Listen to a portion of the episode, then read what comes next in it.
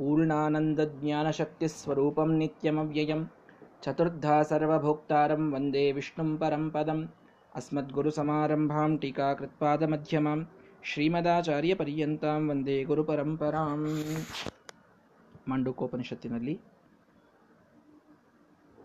ವಿಶ್ವ ತೈಜಸ ಪ್ರಾಜ್ಞತುರ್ಯರ ಸ್ವರೂಪವನ್ನು ಹೇಳ್ತಾ ವಿಶ್ವ ತೈಜಸ ಇವರು ಕಾರ್ಯಕಾರಣದಿಂದ ಬದ್ಧರಾಗಿರ್ತಾರೆ ಅಂದರೆ ಕಾರಣ, ಅವಿದ್ಯೆ.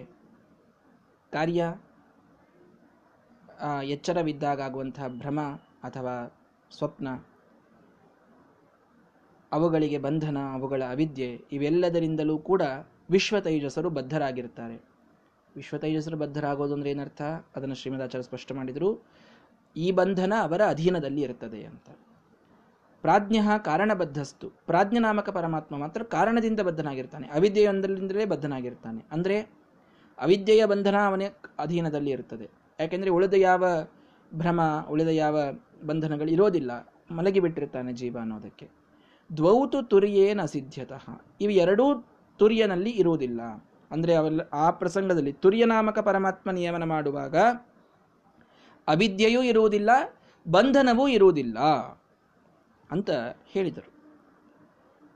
ಅದನ್ನೇ ಮುಂದೆ ಬರೆಸ್ತಾ ಬ್ರಹ್ಮದೇವರ ಮಾತಿನಲ್ಲಿ ವರುಣದೇವರು ತಿಳಿಸ್ತಾ ಇದ್ದಾರೆ. ನಾತ್ಮಾನಂ ನ ಪರಂಶ್ಚೈವ ನ ಸತ್ಯಂ ನಾಪಿ ಚಾಂದ್ರತಂ ಪ್ರಾಜ್ಞ ಕಿಂಚನ ಸಂವೇತ್ತಿ ತುರ್ಯಂ ತತ್ ಸರ್ವದೃಕ್ಸದ. ತನ್ನನ್ನ ಇನ್ನೊಬ್ಬರನ್ನ, ಸತ್ಯವನ್ನ, ಸುಳ್ಳನ್ನ, ಪ್ರಾಜ್ಞ, ತುರ್ಯ, ಪ್ರಾಜ್ಞನಾಮಕ ಪರಮಾತ್ಮ ಎಂದಿಗೂ ತಿಳಿಸೋದಿಲ್ಲ. ತುರ್ಯ ಮಾತ್ರ ಎಲ್ಲವನ್ನ ತಿಳಿಸ್ತಾನೆ. ಇಲ್ಲಿ ಏನು ಶಬ್ದ, ಇಲ್ಲಿ ಏನು ಶಬ್ದ ಹೇಗಿದೆ ಅಂತ ನೋಡಿ. ತನ್ನನ್ನ ಇನ್ನೊಬ್ಬರನ್ನ ಸತ್ಯವಾದದ್ದನ್ನ ಸುಳ್ಳಾದದ್ದನ್ನ ಯಾವುದನ್ನೂ ಪ್ರಾಜ್ಞೆ ತಿಳಿದುಕೊಳ್ಳೋದಿಲ್ಲ. ತುರ್ಯ ಎಲ್ಲವನ್ನ ತಿಳಿದುಕೊಳ್ತಾನೆ. ಅಂತ ಮಾತಿದೆ. ಶ್ರೀಮದಾಚಾರ್ಯದಕ್ಕೆ ಅರ್ಥ ಮಾಡ್ತಾರೆ ನಾತ್ಮಾನಂ ನ ಪರಾಂಶ್ಚೈವ, ನ ಸತ್ಯಂ ನಾಪಿ ಚಾನೃತಂ, ಪ್ರಾಜ್ಞ ಸಂವೇದ ಯತ್ಕಿಂಚಿತ್ ಜೀವಕಾಲತಮೋ ವಿನ, ಸುಪ್ತ್ಯವಸ್ಥಾಂ ಸುಖಂ ವಾಪಿ ವಿನಾ ನಾನ್ಯತ್ ಪ್ರದರ್ಶಯೇತ್.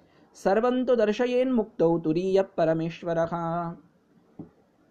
ಪ್ರಾಜ್ಞೆ ಯಾರನ್ನೂ ತಿಳಿದುಕೊಂಡಿಲ್ಲ, ತುರಿಯ ಎಲ್ಲರನ್ನ ತಿಳಿದುಕೊಂಡಿದ್ದಾನೆ ಅಂತ ಹೇಳಿತು. ಪ್ರಾಜ್ಞೆ ಮಲಗಿರ್ತಾನೆ, ಅವನನ್ನು ಯಾರನ್ನು, ಅವನು ಯಾರನ್ನೂ ತಿಳಿದುಕೊಂಡಿಲ್ಲ, ತನ್ನನ್ನು ಇನ್ನೊಬ್ಬರನ್ನು ಯಾರನ್ನೂ ತಿಳಿದಿಲ್ಲ. ಆದರೆ ತುರಿಯ ಮಾತ್ರ ಎಲ್ಲವನ್ನ ತಿಳಿದಿದ್ದಾನೆ. ಏನ್ರಿ? ಅಂದರೆ ಪ್ರಾಜ್ಞಾ ದಡ್ಡ, ತುರಿಯ ಬಹಳ ಜಾಡ, ದೇವರ ರೂಪದಲ್ಲಿ ನೀವು ಭೇದ ಮಾಡ್ತಾ ಇದ್ದೀರಲ್ಲ ಶ್ರೀಮದಾಚಾರ್ಯರು ಅದಕ್ಕೆ ಒಂದು ಇನ್ನೊಂದು ಗ್ರಂಥವನ್ನು ಕೋಟ್ ಮಾಡಿ, ಪ್ರಾಜ್ಞ ಸಂವೇದ ಸಂವೇದ ಕಿಂಚಿತ್. ಪ್ರಾಜ್ಞೆ ತಿಳಿದಿದ್ದಾನೆ ಅಥವಾ ಪ್ರಾಜ್ಞ ತಿಳಿದಿಲ್ಲ, ತುರಿಯ ತಿಳಿದಿದ್ದಾನೆ, ಈ ಅರ್ಥದಲ್ಲಿ ಮಾಡಬೇಡಿ. ಪ್ರಾಜ್ಞ ತಿಳಿಸೋದಿಲ್ಲ, ತುರಿಯ ತಿಳಿಸ್ತಾನೆ ಅನ್ನೋ ಅರ್ಥದಲ್ಲಿ ಮಾಡಿ. ಹಂಗ್ಯಾಕೆ ಮಾಡ್ಬೇಕ್ರಿ? ಸ್ವತಂತ್ರೇ ಶಬ್ದ ಸ್ಯಾತ್, ಪ್ರಾಜ್ಞಸ್ಯಾವೇದನಂ ಯಥ. ಸರ್ವಪ್ರದರ್ಶಕೇ ಚೈವ ತುರಿಯೇ ಸರ್ವದರ್ಶನಂ. ಇತಿ ಬ್ರಹ್ಮತರ್ಕೆ ಬ್ರಹ್ಮತರ್ಕವೆನ್ನುವ ಗ್ರಂಥವನ್ನು ಉದಾಹರಣೆ ಮಾಡಿ, ಕೋಟ್ ಮಾಡಿ ಶ್ರೀಮದಾಚಾರ್ಯ ಹೇಳ್ತಾರೆ, ಕರ್ತೃ ಶಬ್ದ ಇದು ಸ್ವಾತಂತ್ರ್ಯ ಅನ್ನೋ ಅರ್ಥದಲ್ಲಿ ಇರುತ್ತದೆ. ಅಂದ್ರೆ,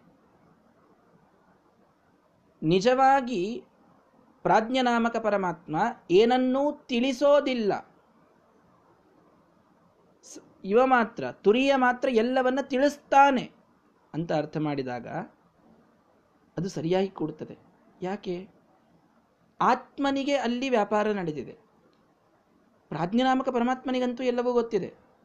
ಆದರೆ ಸುಪ್ತಿ ಅವಸ್ಥಾಂ ಸುಪ್ತಿ ಅಂದರೆ ಮಲಗಿದ ಅವಸ್ಥೆಯಲ್ಲಿರುವ ಆತ್ಮ, ಅವನು ತಾನು ತನ್ನ ಅವಿದ್ಯೆಯನ್ನು ಅಥವಾ ಕಾಲವನ್ನು ಇಷ್ಟನ್ನು ಬಿಟ್ಟು ಇನ್ಯಾವುದನ್ನೂ ತಿಳಿಯೋದಿಲ್ಲ ಅನ್ನೋದು ಕೂಡ್ತದೆ. ಮುಕ್ತನಾದವನು ಎಲ್ಲವನ್ನ ತಿಳಿದುಕೊಳ್ತಾನೆ ಅನ್ನೋದು ಕೂಡ್ತದೆ. ಅಂದಮೇಲೆ ಇಲ್ಲಿ ಪ್ರಾಜ್ಞಾತುರ್ಯರ ಕೆಲಸ ಏನು ಅಂದರೆ ತಿಳಿಸೋದು, ತಿಳಿಸದೇ ಇರೋದು. ಯಾಕೆ? ಸ್ವಾತಂತ್ರ್ಯ ಕರ್ತೃ ಶಬ್ದ ಸ್ಯಾತ್. ಸ್ವತಂತ್ರ ಅರ್ಥದಲ್ಲಿ ಮಾಡಬೇಕು.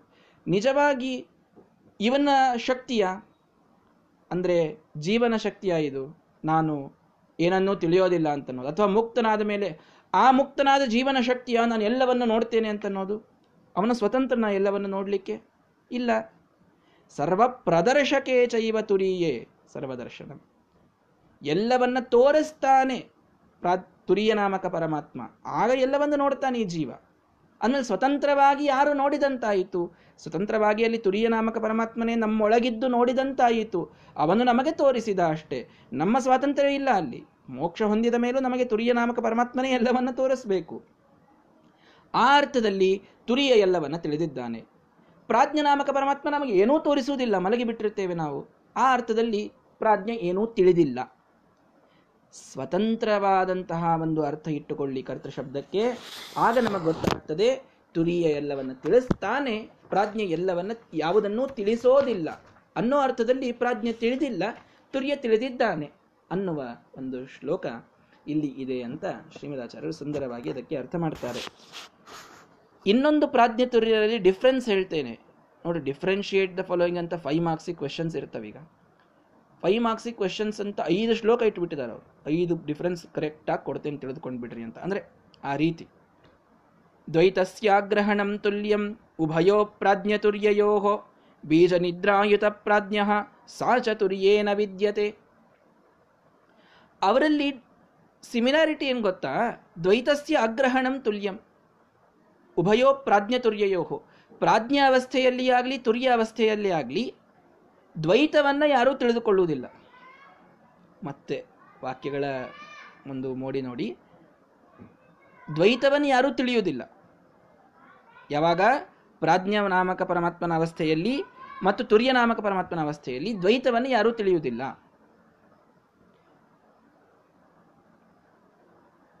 ಯಾಕೆ? ಅನ್ನೋದಕ್ಕೆ ಶ್ರೀಮದಾಚಾರ್ಯರು ಸ್ಪಷ್ಟವಾಗಿ ಅರ್ಥ ಮಾಡುತ್ತಾರೆ ದ್ವೈತ ಅಂತ ಅನ್ನೋದಕ್ಕೆ ನಾವು ಇಲ್ಲಿವರೆಗೆ ಏನು ಅರ್ಥ ಮಾಡಿದ್ದೇವೆ, ಅದನ್ನು ಕಂಟಿನ್ಯೂ ಮಾಡಿ. ತಪ್ಪು ತಿಳುವಳಿಕೆ ಅನ್ನೋದಕ್ಕೆ ದ್ವೈತ ಅಂತ ಹಿಂದೊಂದು ಅರ್ಥ ಬಂದಿದೆ. ಅಲ್ಲಿ ಅದ್ವೈತ ಅನ್ನೋ ಶಬ್ದಕ್ಕೆ ಅರ್ಥ ಮಾಡಬೇಕಾದಾಗ, ದ್ವೈತ ಅಂದರೆ ತಪ್ಪು ತಿಳುವಳಿಕೆ, ಅದಿಲ್ಲ ಪರಮಾತ್ಮನಿಗೆ, ಆದ್ದರಿಂದ ಅವನ ಅದ್ವೈತ ಅಂತ ಇಷ್ಟು ಹೇಳಿದ್ದಾರಲ್ಲಿ ಈ ದ್ವೈತಸ್ಯ ಅಗ್ರಹಣಂ ತುಲ್ಯಂ. ತಪ್ಪು ತಿಳುವಳಿಕೆ ಅನ್ನೋದು ಪ್ರಾಜ್ಞತುರ್ಯ ಅವಸ್ಥೆಯಲ್ಲಿ ಇರುವುದಿಲ್ಲ. ಪ್ರಾಜ್ಞಾವಸ್ಥೆಯಲ್ಲಿ ದ್ವೈತದ ಅಂದ್ರೆ ತಪ್ಪು ತಿಳುವಳಿಕೆ ಇರುವುದಿಲ್ಲ. ಮಲಗಿದಾಗ ಏನು ತಪ್ಪು ತಿಳುವಳಿಕೆ? ತಿಳುವಳಿಕೆನೇ ಇರುವುದಿಲ್ಲ. ತಪ್ಪು ತಿಳುವಳಿಕೆಯಲ್ಲಿ ಬರಬೇಕು?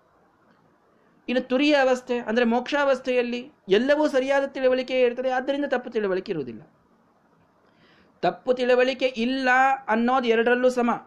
ಆದರೆ ಡಿಫ್ರೆನ್ಸ್ ಏನು? ಬೀಜ ನಿದ್ರಾಯುತ ಪ್ರಾಜ್ಞ ಸಾ ಚತುರ್ಯೇನ ವಿದ್ಯತೆ. ನಿದ್ರೆಯ ಬೀಜ. ನಿದ್ರೆಯ ಬೀಜ ಅಂದ್ರೆ ಯಾವ್ದಪ್ಪ? ನಿದ್ರೆಯ ಬೀಜ ಯಾವುದು ಅಂದರೆ ನಿದ್ರೆ ತಗೊಳ್ಳೋ ಮಾತ್ರೆ ಅಂತ ತಿಳಿದುಬೇಡ್ರಿ. ನಿದ್ರೆಯ ಬೀಜ ಅವಿದ್ಯ. ಸಾ ತುರ್ಯೇನ ಅವಿದ್ಯತೆ? ಪ್ರಾಜ್ಞನಲ್ಲಿ ಈ ನಿದ್ರೆಗೆ ಬೀಜವಾದಂಥದ್ದಿದೆ ತುರ್ಯನಲ್ಲಿ ಇಲ್ಲ. ಅಂದ್ರೆ ಅವಿದ್ಯೆ ಪ್ರಾಜ್ಞನಲ್ಲಿದೆ, ತುರ್ಯನಲ್ಲಿ ಇಲ್ಲ ಅಂತ ಹೇಳಿ ಕೊಟ್ರ ಹಂಗಲ್ಲೋ, ನಿದ್ರಾಯುತಾಸ್ತು ವಿಶ್ವಾದ್ಯಾಸ್ತದಧೀನ ಯಥೋ ಹಿಸ ಯಥಾ ಭೃತ್ಯಯುತ ಸ್ವಾಮಿ ನಹ್ಯಜ್ಞಾನಂ ಪರಾತ್ಮನಃ ಶ್ರೀಮದಾಚಾರ್ಯರಿಗೆ ಪರಮಾತ್ಮನ ಗುಣಗಳನ್ನು ಸ್ಥಾಪನೆ ಮಾಡಬೇಕು ಅನ್ನೋ ದೀಕ್ಷೆ ಹೇಗಿದೆ ನೋಡಿ. ಎಲ್ಲಿಯೂ ಅವನ ಒಂದು ಸಣ್ಣ ದೋಷ ಬರ್ತದೆ ಅಂತ ಅನಿಸ್ತು ಅಂದ್ರೆ ಅವರು ಅರ್ಥ ಮಾಡ್ಲಿಕ್ಕೆ ಬರ್ತಾರೆ. ಪರಮಾತ್ಮ ಇದೇ ಅವರಿಗೆ ಆಜ್ಞೆಯನ್ನು ಮಾಡಿದ್ದ. ಆನಂದ ಸುಮಧ್ವಜದ ಎರಡನೇ ಸರ್ಗದಲ್ಲಿ ನೀವು ಕೇಳಿದ್ರಿ. ಆನಂದಯೇ ಸುಮುಖ ಭೂಷಿತ ಭೂಮಿ ಭಾಗೋ ರೂಪಾಂತರೇಣ ಮಮ ಸದ್ಗುಣ ನಿರ್ಣಯೇನ, ನನ್ನ ಗುಣಗಳ ನಿರ್ಣಯ ಮಾಡಿ ಬಾ ನೀನು ಅಂತ ದೇವರ ಆಜ್ಞೆ ಇತ್ತು ಅವರಿಗೆ. ಎಲ್ಲಿ ಒಂದು ಸಣ್ಣ ದೋಷ ಬಂದರೂ ಅದಕ್ಕೆ ಅರ್ಥ ಮಾಡ್ತಾರೆ.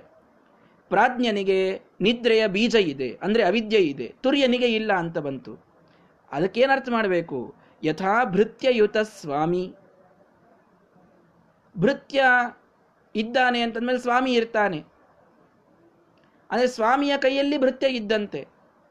ಆ ಅರ್ಥದಲ್ಲಿ ನಿದ್ರೆ ಇವನ ಕೈಯಲ್ಲಿದೆ. ಆದ್ದರಿಂದ ಇವನಿಗೆ ಅವಿದ್ಯೆ ಇದೆ. ನಿದ್ರೆ ಅನ್ನೋಕ್ಕಿಂತ ಅವಿದ್ಯೆ ಅಂತ ಹೇಳಿರಿ ಅವಿದ್ಯೆ ಇವನ ಕೈಯಲ್ಲಿದೆ. ಆ ಅರ್ಥದಲ್ಲಿ ಅವನಿಗೆ ಅವಿದ್ಯೆ ಅಂತ ಅಂದದ್ದು. ನಹಿ ಅಜ್ಞಾನಂ ಪರಾತ್ಮನಃ. ಪರಾತ್ಮನಿಗೆ ಎಲ್ಲಿಯ ಅವಿದ್ಯೆ, ಎಲ್ಲಿಯ ಅಜ್ಞಾನ? ಅವನ ಅಧೀನದಲ್ಲಿದೆ. ಆದ್ದರಿಂದ ನಿದ್ರೆಯ ಸಂದರ್ಭದಲ್ಲಿ ಅವಿದ್ಯೆ ಇರುವುದರಿಂದ ಅವನು ತಪ್ಪು ಜ್ಞಾನವನ್ನು ತಿಳಿದುಕೊಳ್ಳೋದಿಲ್ಲ, ತಪ್ಪು ತಿಳುವಳಿಕೆ ಇರುವುದಿಲ್ಲ. ಆದರೆ ತುರಿಯನಿಗೆ ಯಾವುದೂ ತಪ್ಪು ತಿಳುವಳಿಕೆ ಇರೋದೇ ಇಲ್ಲ. ಎಚ್ಚರ ಇದ್ದಾಗೂ ಇರುವುದಿಲ್ಲ. ಯಾಕಂದ್ರೆ ಮೋಕ್ಷ ಸ್ವರೂಪದಾಗಿರ್ತದೆ ಈ ಡಿಫರೆನ್ಸ್ ಅವರಿಬ್ಬರಲ್ಲಿದೆ ಅಲ್ರಿ, ಪಾಪ ಅದೇ ದೇವರೇ ಪ್ರಾಜ್ಞಾ ಅಂತೀರಿ, ಅದೇ ವಿಷ್ಣುನೇ ತುರ್ಯ ಅಂತಂತೀರಿ. ಅವರಿಬ್ಬರಲ್ಲೂ ಅಭೇದ ಹೇಳಿ ಈ ರೀತಿ ಯಾಕೆ ಹೇಳ್ತೀರಿ ನೀವು? ಅವನಿಗೆ ಅಜ್ಞಾನ ಇದೆ ಅಂತ ಹೇಳ್ತೀರಿ, ಇವನಿಗೆ ಅಜ್ಞಾನ ಇಲ್ಲ. ಈ ರೀತಿ ಯಾಕೆ ಹೇಳ್ತೀರಿ? ಅಭೇದಮಿ ತದ್ಬ್ರಹ್ಮ ಬಹುರೂಪಂ ವಿಶೇಷತಃ. ಕರೋತಿ ನ ಕರೋತೀತಿ ವ್ಯವಹಾರ್ಯಂ ಸ್ವಶಕ್ತಿತಃ. ಇದು ಅವನ ವಿಚಿತ್ರವಾದ ಶಕ್ತಿ. ಶ್ರೀಮದಾಚಾರ್ಯರು ಕ್ಲಿಯರ್ ಮಾಡ್ತಾರೆ. ಪರಮಾತ್ಮನ ಶಕ್ತಿ ಅಷ್ಟು ವಿಚಿತ್ರವಾಗಿದೆ. ಅಭೇದವಿದ್ರೂ ಕೂಡ, ತನ್ನ ಎಲ್ಲ ರೂಪಗಳಲ್ಲಿ ಅಭೇದವಿದ್ರೂ ಕೂಡ, ತನ್ನ ಶಕ್ತಿ, ತನ್ನ ವಿಶೇಷದ ಬಲದಿಂದ ಅವನೇನು ಮಾಡ್ತಾನೆ? ಒಂದು ರೂಪದಲ್ಲಿ ಅವಿದ್ಯೆಯನ್ನು ತಾನು ನಿಯಮನ ಮಾಡಿದಂತ ತೋರಿಸ್ತಾನೆ, ಇನ್ನೊಂದರಲ್ಲಿ ಮಾಡಿದ, ಮಾಡೋದಿಲ್ಲ ಅಂತ ಇದರಲ್ಲಿ ನಿದ್ರೆಗೆ ಬೇಕು, ಇದರಲ್ಲಿ ಸ್ವಪ್ನಕ್ಕೆ ಬೇಕು, ಇದರಲ್ಲಿ ಜಾಗೃತ ವ್ಯವಸ್ಥೆಗೆ ಬೇಕು. ಒಬ್ಬನೇ ಪರಮಾತ್ಮ, ಕರೋತಿ ನ ಕರೋತಿ ಇತಿ ಒಂದು ಕಡೆಗೆ ಮಾಡ್ತಾನೆ ಅನ್ನಿಸ್ತದೆ, ಒಂದು ಕಡೆಗೆ ಮಾಡೋದಿಲ್ಲ ಅನ್ನಿಸ್ತದೆ. ಇದೆಲ್ಲ ಹೇಗೆ? ಸ್ವಶಕ್ತಿತಃ. ಪರಮಾತ್ಮನ ಶಕ್ತಿ ಅಷ್ಟು ಅಚಿಂತ್ಯ. ಪರಮಾತ್ಮನ ಶಕ್ತಿ ಅಷ್ಟು ಅದ್ಭುತ. ತನ್ನ ಶಕ್ತಿಯಿಂದಲೇನೆ, ತನ್ನ ರೂಪಗಳಲ್ಲಿ ಏನೇ ಅವನು ವ್ಯವಹಾರಕ್ಕಾಗಿ ಭೇದದ ಸೃಷ್ಟಿಯನ್ನು ಮಾಡಿಕೊಳ್ತಾನೆ. ಅಂದರೆ ಬೇರೆ ಬೇರೆ ಬೇರೆ ಕೆಲಸಗಳನ್ನು ಮಾಡ್ತಾನೆ. ಆದರೆ ಪರಮಾತ್ಮನಿಗೆ ಯಾವ ರೂಪದಲ್ಲಿಯೂ ದೋಷಗಳಿಲ್ಲ ಅಂತೇ ಅರ್ಥ ಮಾಡಿಕೊಳ್ಳಬೇಕು. ಅಂತ ಬಹಳ ಸುಂದರವಾಗಿ ಶ್ರೀಮದಾಚಾರ್ಯ ತಿಳಿಸ್ಕೊಡ್ತಾರೆ. ದ್ವೈತಂ ನಗ್ರಾಹಯೇ ತುರ್ಯೋ ನಚ ಪ್ರಾಜ್ಞ ಕಥಂಚನ ದ್ವೈತಗ್ರಹಣ ಬೀಜಂತು ನಿದ್ರಾ ಪ್ರಾಜ್ಞಂ ಸಮಾಶ್ರಿತ. ದ್ವೈತವನ್ನು ತಪ್ಪು ತಿಳುವಳಿಕೆಯನ್ನು ತುರಿಯಾವಸ್ಥೆಯಲ್ಲೂ ಪಡೆಯೋದಿಲ್ಲ, ಪ್ರಾಜ್ಞಾವಸ್ಥೆಯಲ್ಲೂ ಜೀವ ಪಡೆಯೋದಿಲ್ಲ. ಆದರೆ ಪ್ರಾಜ್ಞಾವಸ್ಥೆಯಲ್ಲಿ ನಿದ್ರೆ ಇತ್ತು, ಅವಿದ್ಯೆ ಇತ್ತು ಅನ್ನೋದಕ್ಕೆ ಪಡೆಯೋದಿಲ್ಲ. ಡಿಫರೆನ್ಸ್ ತುರಿಯ ಅವಸ್ಥೆಯಲ್ಲಿ ಮಾತ್ರ ಸರಿಯಾದ ಜ್ಞಾನ ಇದೆ ಅನ್ನೋದಕ್ಕೆ ಅವನು ದ್ವೈತವನ್ನು, ತಪ್ಪು ತಿಳುವಳಿಕೆಯನ್ನು ಪಡೆಯೋದಿಲ್ಲ. ಈ ರೀತಿ ಪ್ರಾಜ್ಞತುರ್ಯರು ನಮ್ಮನ್ನು ನಿಯಮನ ಮಾಡ್ತಾರೆ ಅಂತ ಬಹಳ ಸುಂದರವಾಗಿ ಇದನ್ನು ತಿಳಿಸಿಕೊಟ್ಟಿದ್ದಾರೆ. ಇನ್ನೂ ಅನೇಕ ವಿಷಯಗಳು ಇದರಲ್ಲಿ ಬರ್ತವೆ. ನಾಳೆಯ ದಿನ ಅವುಗಳನ್ನು ತಿಳಿಯೋಣ. ಶ್ರೀಕೃಷ್ಣಾರ್ಪಣ ಮಸ್ತು